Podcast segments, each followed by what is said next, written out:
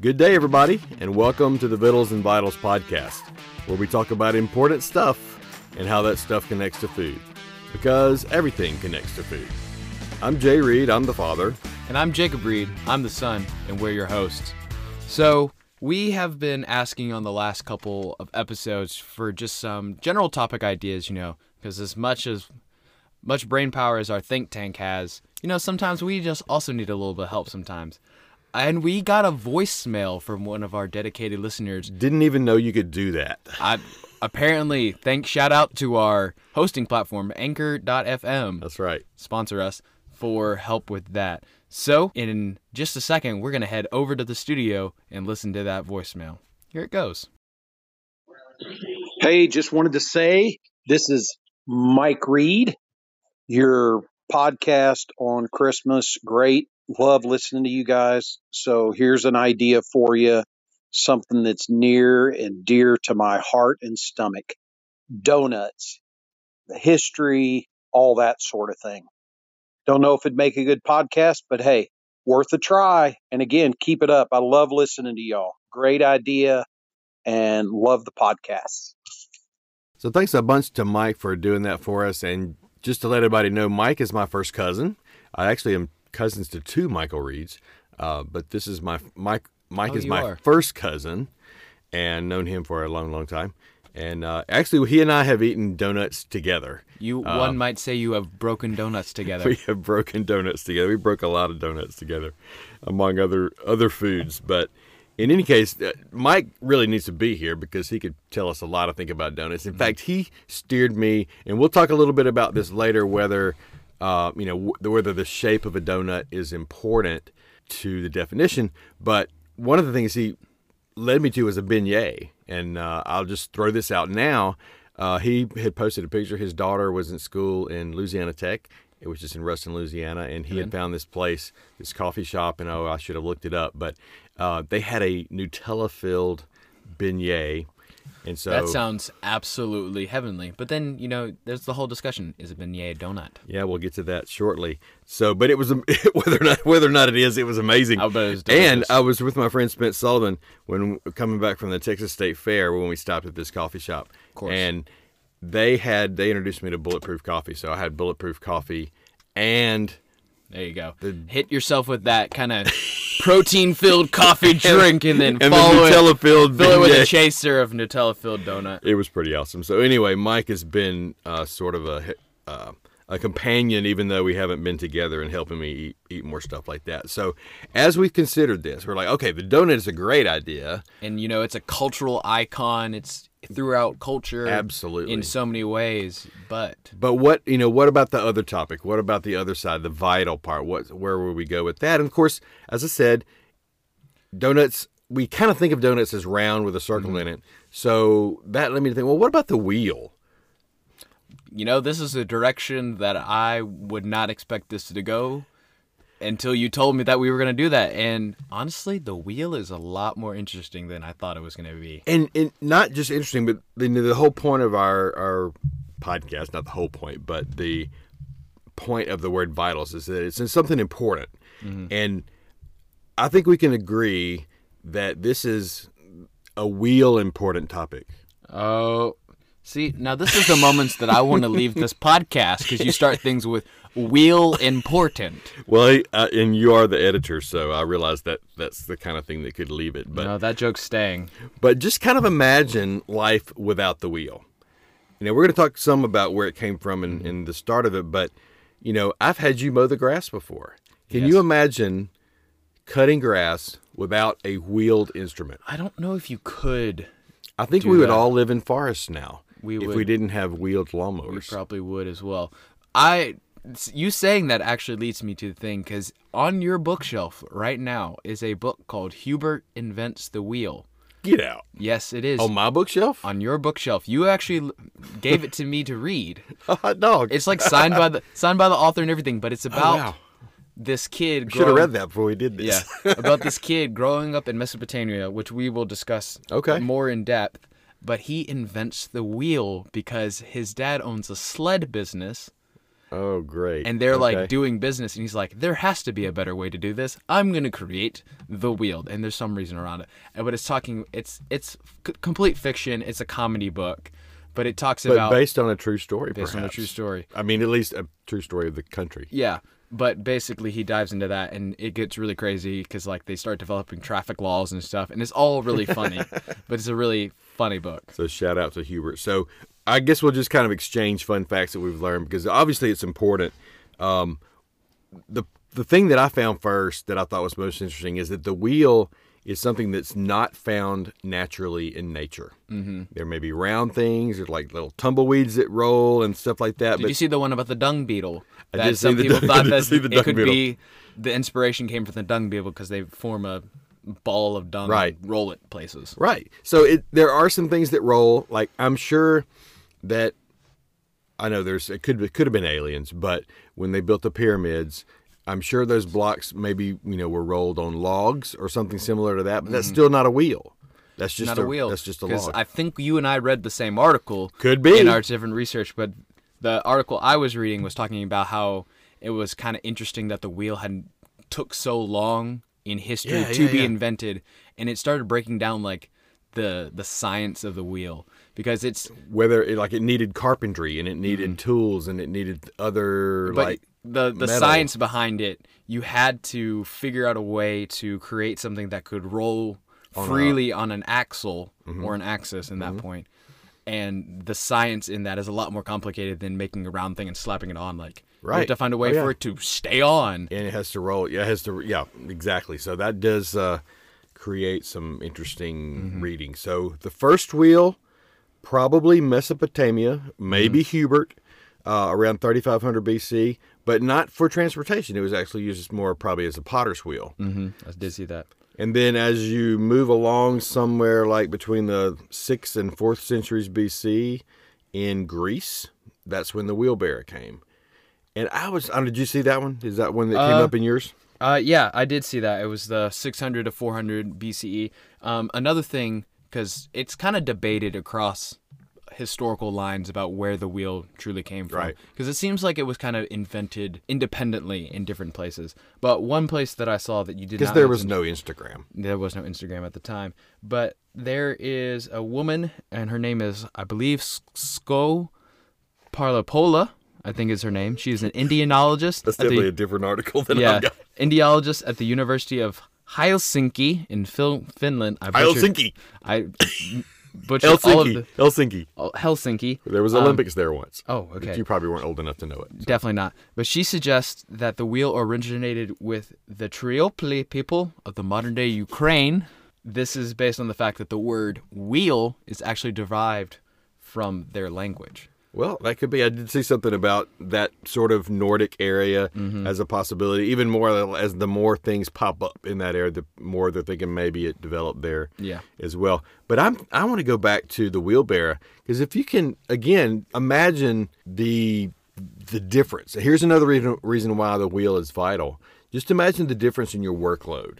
One Yeah. day you're hauling rocks from the quarry to the palace Mm-hmm. You pick up a load you maybe you have a sack maybe you you know A little basket on the some- back. a basket but you're doing it by hand back and forth back and forth can you imagine what the wheelbarrow would Would make a difference and how big of a difference that would make Yeah, I mean, any.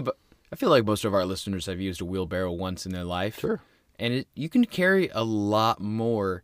And you know, sometimes it's a little unwieldy, but if you weigh it down correctly, you can move a significant portion more than you could do by just bare hands. right and that's the, the the point that was made in the article i read said that it, even though they may have cost something that the amount of work you would get out of it would more than pay for it within just a few days Yeah, or a few no, trips sure. so crazy crazy important there um Did i you see did the one about Mexico? i did not Okay, so in Veracruz, Mexico, archaeologists found little ceramic toys of animals, but instead of feet, they had little wheels attached to them. I did see that. Because yeah. we definitely did read the same article, but the the Mexican people did not use it for transportation until the European settlers came. So that's really interesting to me Huh. that they would slap it on for toys, Yeah. but they wouldn't use it for transportation. The thing about toys is you you may remember this from Yemen, but you know you see this in movies, but we saw it firsthand where you would just see kids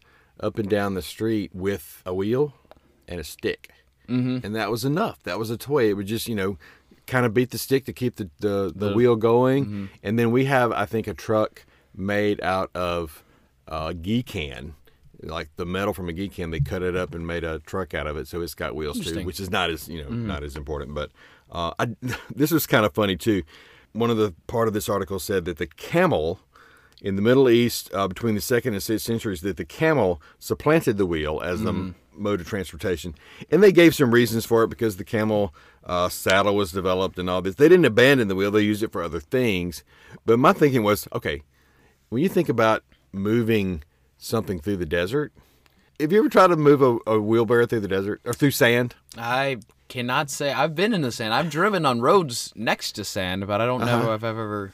And I mean, even driving. I mean, I'm I'm talking about a wheelbarrow, but to, to drive a car through sand without the right, you know, tires or whatever can be a hot mess. I mean, you can be in in Yeah, I remember when the we weeds pretty uh, when I was in Dubai for summer, they took us one of those like desert safari Uh-huh. things where you know you'd load up in somebody's nice Land Cruiser, and they drive you out to the.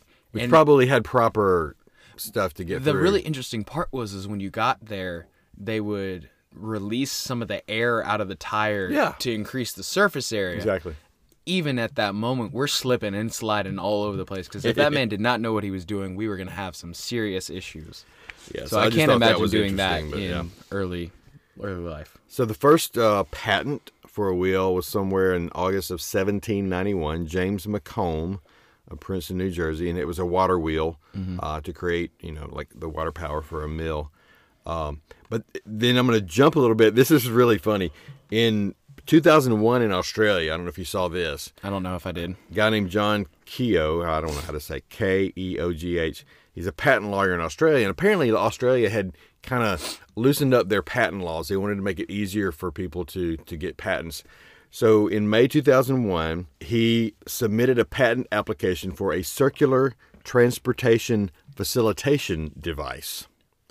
Did this man take a pa- patent out on the wheel? Circular transportation? No, he no, he did not. He took it out on a circular transportation facilitation device, and he got it. Oh my god! And his point was it's too easy. Yeah. And he kind of made his point. wow. I want to know if they let him keep that patent or they just kind of let that one slip under the. Who knows? But they said the article said that he got it. So That is crazy. So we've kind of talked about the past of the wheel. I actually found something about the future of wheels. All right, so I don't know if we have ever we've never owned a golf cart. no, But no. You know how on new wheelbarrows and lawn mowers and stuff like that, they have these things, you know, the the airless tires, you know, mm-hmm. never get a flat with your tire and Right. stuff. Well, people are working on developing that for consumer cars. Now, what would that mean? A solid rubber? That's what I'm about to get into. So as of the moment, the airless tires come in two forms. Mm-hmm. You have the ones for small vehicles, so like golf carts, lawnmower, stuff like that. And that's pretty much like a, a thick, thick rubber, pretty much exclusively that. That would be gosh awful to ride on any sort of Right. pavement For a long or trip. s- yeah. For sure. Or it also comes in super large machinery where if you lose a tire, it could be catastrophic. Or in situations like demo- a lot of demolition vehicles have solid tires Okay. because Like in a demolition derby? no, like uh, like we're tearing That's down, really fun. like we're tearing down, a, like we're tearing down a building kind of Okay, I situation. got you, I got you. Because you're at high risk for punctures in that situation. Okay, sure, sure. But you're not driving anywhere with it because most of the time you're loading that on a truck and you're only using it around the work site, which is going to be a bumpy ride anyway. Gotcha. Uh, so two companies are really Yeah, bumpy ride. yeah. So two companies are currently working really, really hard at that. Uh, Michelin, which is the French tire company that has the uh, kind of The Stay Puft. restaurant reviews. Yeah, the stay. Or is it? Is it? How do you say it? Michelin. Michelin. Michelin, which has like the Stay Puft tire guy, and then also Bridgestone. Stay Puft Marshmallow Man. The Michelin Man. But they are very I similar. know, I know, I I, I, know. But and also Bridgestone. So what's interesting about these tires is that you've probably seen them like vaguely in like the corner of the internet and something like that. Uh, but they like have a they have like a ring of rubber, and then they also have like these polymers in a certain like almost 3D printed mm-hmm. in a in a certain pattern Like a matrix. kind of like a matrix, but it's just like a support lattice situation that is structurally sound, but is allowed a little bit of flexibility. Huh. So the the picture that I saw was like a tire by itself on a road. It was like a slight depression, and then it ran over a rock and had a deeper pr- compression. And a lot of this is because of technology, because we've have better polymers now, and also better um, 3D printing aspects. Yeah. So they're saying that we're probably about another five to ten years out from a, a consumer model, just because it's so difficult. Because you're not, you have to have the right amount of flex, so it's a smooth ride, but you can't have too much flex because otherwise you're gonna have your axle on the ground. So it's a really confusing thing they're working on. But we are we are probably pretty closer than we think Wow. I to no never idea. needing to buy tires again because these tires last astronomically longer than an air filled tire. They were talking about like one of these days we won't need spares anymore because our tires will be able to handle it. Hmm. And you just buy a new tire and go for another like 10 years. Oh, that would be awesome. Mm-hmm. I wonder how much they'll cost. Knows? more than you want to know. Yeah, the only other thing I had about wheels was the Ferris wheel, and I know it's, you know, you, you, the the big Ferris wheel, um, the, or the first one supposedly, um, built by George Washington Gale Ferris Jr. at the Chicago World Fair in 1893. Basically, he wanted to outdo the Eiffel Tower, which was about four years before that. That's Uh, fair. 250 feet in diameter, capable of carrying 2,160 people per trip. 2000? That's what he said. And that's what that's what the Smithsonian magazine, Smithsonian The magazine said. Smithsonian? Yep. Uh, isn't that like the Smithsonian but without the tunnels? That's right. So, what I thought was interesting and vital about that, not so much that you know there was a big old giant Ferris wheel, but think about London now. When you see pictures of the London skyline, You see the London Eye. the London Eye, you I believe it's the Coca-Cola London Eye. I'm not sure. I think it's got a sponsor. Did it get I did see bought? that somewhere, but you know that is it's sort of the modern uh, landmark Mm-hmm. in London now. It used to be Big Ben and you know all the other um, you know buildings in Mm-hmm. London that you would know, but now when you see that, and it's been in movies and It's you know, huge because I've ridden it. Have you? Have you? I have been on not. I've I, when I went to London, my I guess senior year of high school. Oh, when you okay, I remember. yeah, that. we got we rode the London Eye, and it's, I mean, it's you get like twenty something people. in one of those little cars. Yeah. or big cars. hmm Apparently, you can rent one of them I've heard that. because. I saw a guy propose to a girl at like the very top of the London Eye. It was really cool. That sounds fun. We could have a. No, never mind. Uh, I'm not gonna go there. So, anyway, we use wheels every day, uh, whether it be cars, mowers, Ferris Mm-hmm. wheels. You know, NASCAR. You know, no wheels, no NASCAR. That would be that would be tragic. Uh, and I'm, I'm serious in saying that tongue in cheek, people. but I would it would be tragic if we didn't have NASCAR. Mm-hmm. So, all right. So we I think we've talked enough about wheels. Let's get into the. We're done wheeling stuff. and dealing. We are, yeah. So on to the donut, and it doesn't matter how you spell it. Uh, did you see that too? Because like donut, D O U G H, nut is a proper spelling, but also D O N U T is a proper yeah, spelling. I think they. What I read was that the the D O N U T was more of an American Mm-hmm. Americanized spelling, and uh, I'll get. I'm going to talk about a book later that kind of explains one possible reason for that. Hmm. So anyway, so definition of the donut. Did you come across any definitions? Not really. So the definition I found, you know, just by typing in definition of donut into my Okay. phone, uh, small fried cake of sweetened dough, typically in the shape of a ball or a ring. A ball. A ball like a donut hole. Oh, like a donut or hole. like a stuffed, like a cream I filled. always forget about the cream filled See, donuts. don't, those don't have holes in them. Well, they don't have the holes like You can get cream filled with holes though. It's a wild time. now. I, I, those are available at Krispy Kreme. Oh really? Oh yeah, we had Yeah. one the other day. I yeah, forgot about that. I have them. Um, well, We have broken donuts together. We have broken donuts together often. So, history of the donut. What, what did you find out? Uh, so I went to the good old Smithsonian or whatever you called course, it website Yep. on that. So I feel like we're gonna be talking about a lot That's of good. this. We're literally on the same page. We are literally on the same page. But I saw that kind of considered one of the first people to do it. So we, I don't know if you're going to go with this one, but the Dutch Mm-hmm. have something called, I'm going to butcher this as well, oilekoekses? Uh, that's, that sounds pretty Dutch. Yeah, so it means oily cakes. Right. It's uh, I'm guessing it's a fried. I didn't really find anything about what it was. I think Yeah, it's, like like it's a just fried, cake. dough. Yeah. Um, but the first name that I saw attached to this was Miss Elizabeth Gregory, who was a New England ship's captain's mother, who made a, as they describe it, a wicked deep fried dough. Wicked. Wicked, Wicked. a wicked deep. See that I don't get. I think wicked. I th- I think you could use that as wicked, but what does it mean, though? What does wicked mean? I don't know. But what is? Why would wicked be used in this situation? Because she was in New England, and that's what people in Boston say. Dude, out- that donut was totally wicked. Exactly. Shout out to Solomon. Oh, oh gosh. So, but basically, she made a deep fried dough that used her son's spice cargo of nutmeg, cinnamon, along with a little bit of lemon rind. Right. So what the the background to that was the guy who, um, the the son. His name was Hanson Gregory, I believe. I have it written down somewhere, but I just see Captain. Gregory. Yeah, and he he was on a ship, and they had the fried cakes there because it made them last longer. Uh, it just gave us some stability, but they would not get fully cooked in the center. So he proposed. He took like a, a pepper tin or something. Yeah, cut a hole round tin middle. pepper box. Right, and cut the hole out. And then later, um, Mrs. Gregory put a hazelnut or a walnut in the center of the dough just to kind of make the hole. Okay. So it would cook around that. And so who knows if that is the dough nut? Oh, nut in the I didn't see that. I did see that there is a legend that while they were in a storm, he skewered one of his mother's donuts onto the spoke of his ship's wheel. So that's where that's one of the legends that where he that where the hole came legend. from, where he just says it was the pepper box.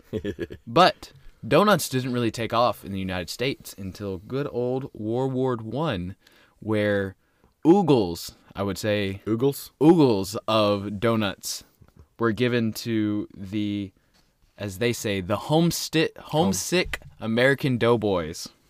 Yeah. So When they, were in the, trenches. they were in the trenches of France and they were homesick, so they gave them a little touch of home in the form of a donut. Yeah, these women volunteers. I even read maybe Salvation Army was involved in that, um, just to kind of encourage the soldiers. And so when they came back, they were they were ready for donuts on this side of the pond. Did you learn anything interesting about the first donut machine? Donut Machine, 1920, New York City. Adolf Levitt, uh, in, a refugee from Russia, began selling fried donuts from his bakery. Uh, and he, I don't know this. I didn't see a name, but apparently people just stood and watched, and you know, stood in line, and just kind of like now, if you go to Krispy Kreme and you can kind of watch the the process as it goes by, and some other places I've seen. They were So, yeah. called the food hit of the century of progress. And the thing, what's just shocked me, because we're talking about 1920s, around that, and the 1930s is when the Depression came along, right? So, but it said that these machines that he came up with were earning him $25 million a year. I know that is Can you imagine what $25 million in This is- 1920s money? Mhm. And this be? is also a Probably refugee. at least 26 million. So looking at this and kind of we've talked about how you know with Halloween and Thanksgiving like it's a lot of things that bring people of different cultures together mm-hmm. and this just came to me but it seems like the donut is a really good example of that because it's based off a Dutch food mm-hmm. it was I don't know who the Gregorys were but I'm assuming like English American think. English people, you know, they're putting holes in it.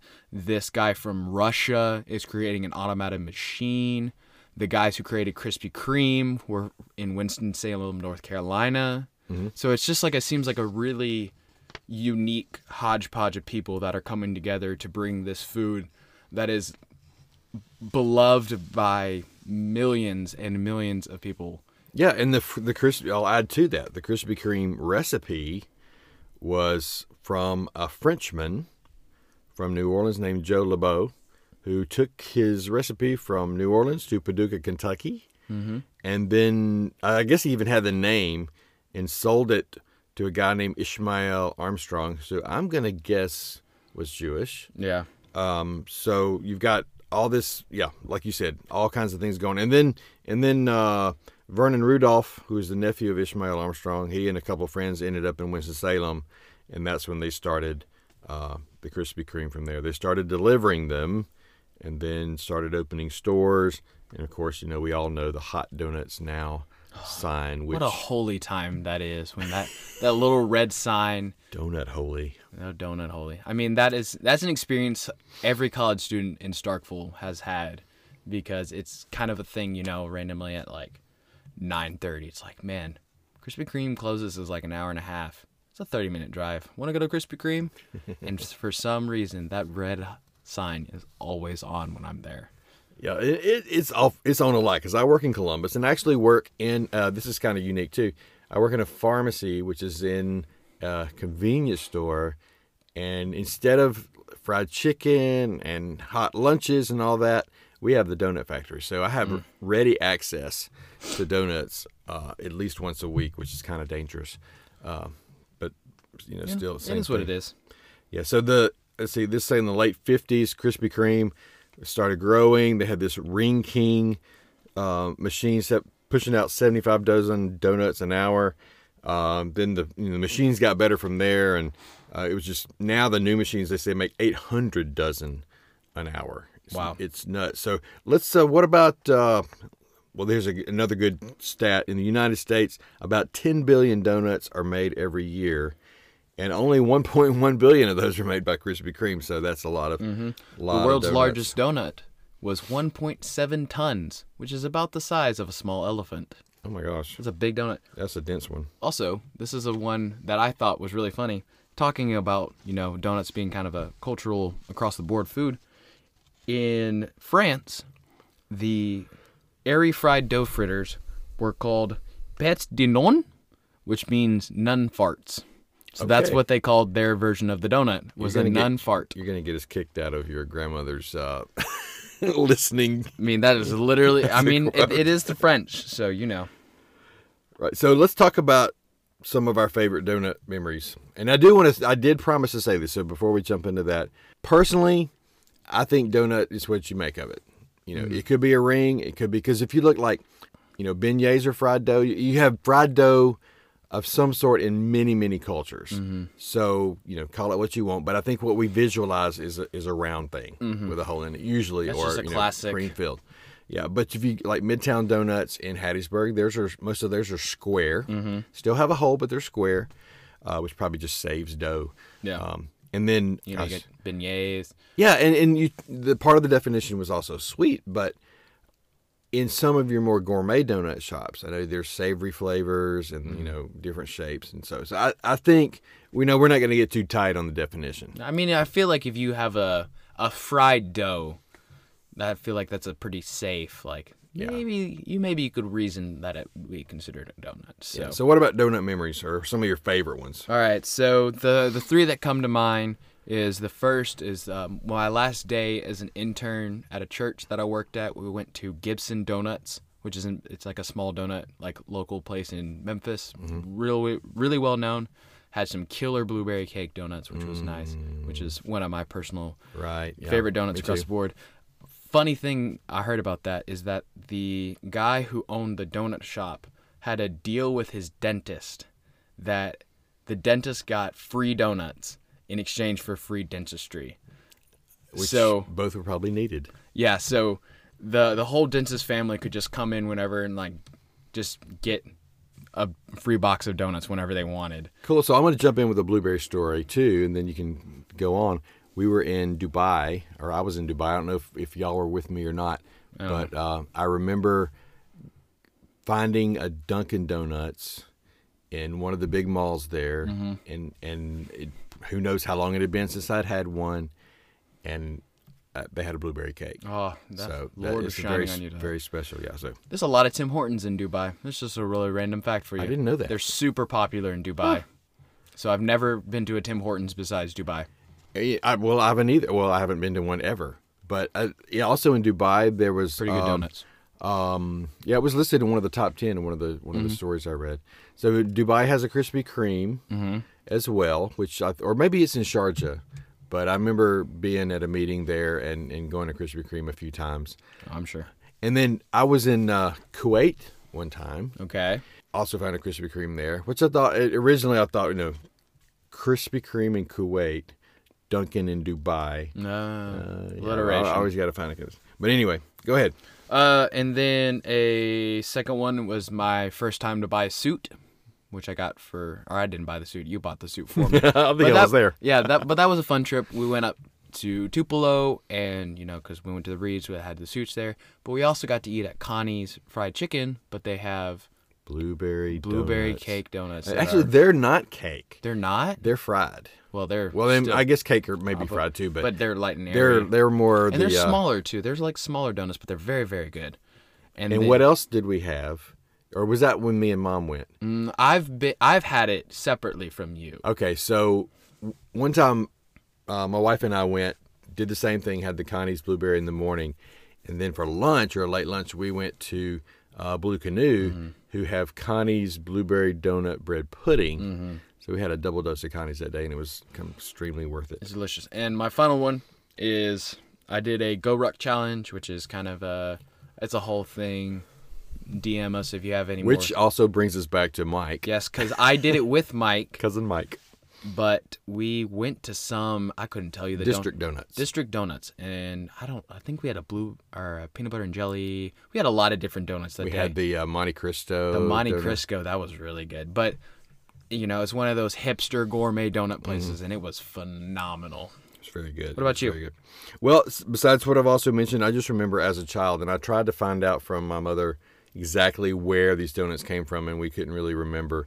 But I think it came from a local bakery, maybe Kelly's Bakery here. Mm-hmm. But I just remember having a combination whenever my dad brought us donuts.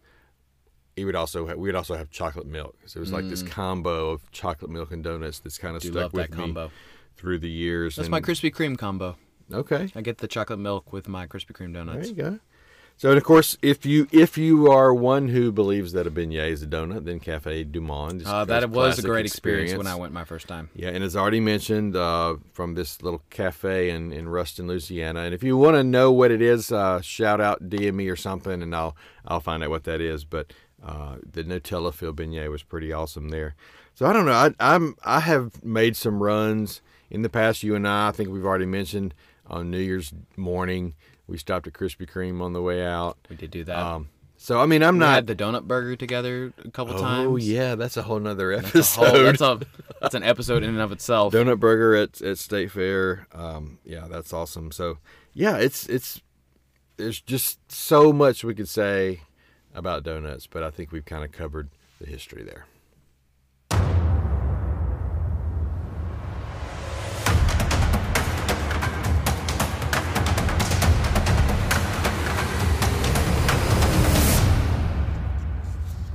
Right, so it's time for favorites, and I'm gonna stay with the theme. Go for it.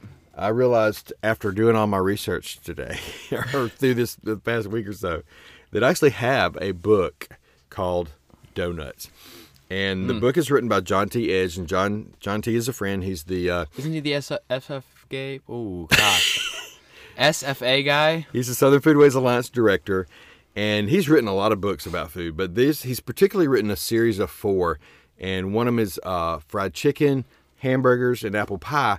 And after all those, the subtitle is like like hamburgers, an American story, apple Yeah. pie, an American story. Donuts is an American passion. Yeah, it is. That's So this sure. is this is a little short book, and I mean I would recommend them all. I would recommend pretty much anything that John T. writes. He is Mm-hmm. an am- amazing vocabulary and, and wordsmith, and uh, so if you're into food writing at all, if you want to read about stuff, but th- if you want to read about donuts, this is the book. And it, it's kind of it starts off with some history and some stories, and he kind of just travels the country and tries different things and talks about them. There's some recipes, so it's not like the definitive book on donuts necessarily. It's a short book, but uh, good reading, and you know I recommend them all. But I just thought it was particularly cool that the donuts were the passion, and the others were just yeah, no, stories. that that is really cool. It is it is a passion of mine. Uh, so my favorite for this week is the book that I'm currently reading right now, and it is called I think it's a visual theology, theology of the Bible, and it's um, a series by Tim Challies and I think Josh Byers is the illustrator. But what their kind of focus was is that there's a lot of people in the church who know a little bit about the Bible or don't know a lot because biblical literacy is horrid in the church right now. But what they realized is that a lot of people are visual learners. So they decided to do something about it. So it's this super scripturally based book that is covered in infographics to help you Huh. enforce the thing. So they talked about, It was like the USA Today of theology, yeah, kind of. So, but it's or what it used to be anyway. yeah, but it's basically a lot of it's like, why is the Bible considered um, reliable? Mm-hmm. And it's like he has this. It's like a three-page graphic, and it's like this is how many copies of the Iliad that we have, and it's like a little dots, and it's like this is how many manuscripts of Caesar Augustus we have. Da da da da da. And it's like this is how many manuscripts of the Bible we have, and it takes two and a half pages because it's like twenty. Lots of da da da's. Yeah, it's like 22,000 manuscripts that we have. Wow.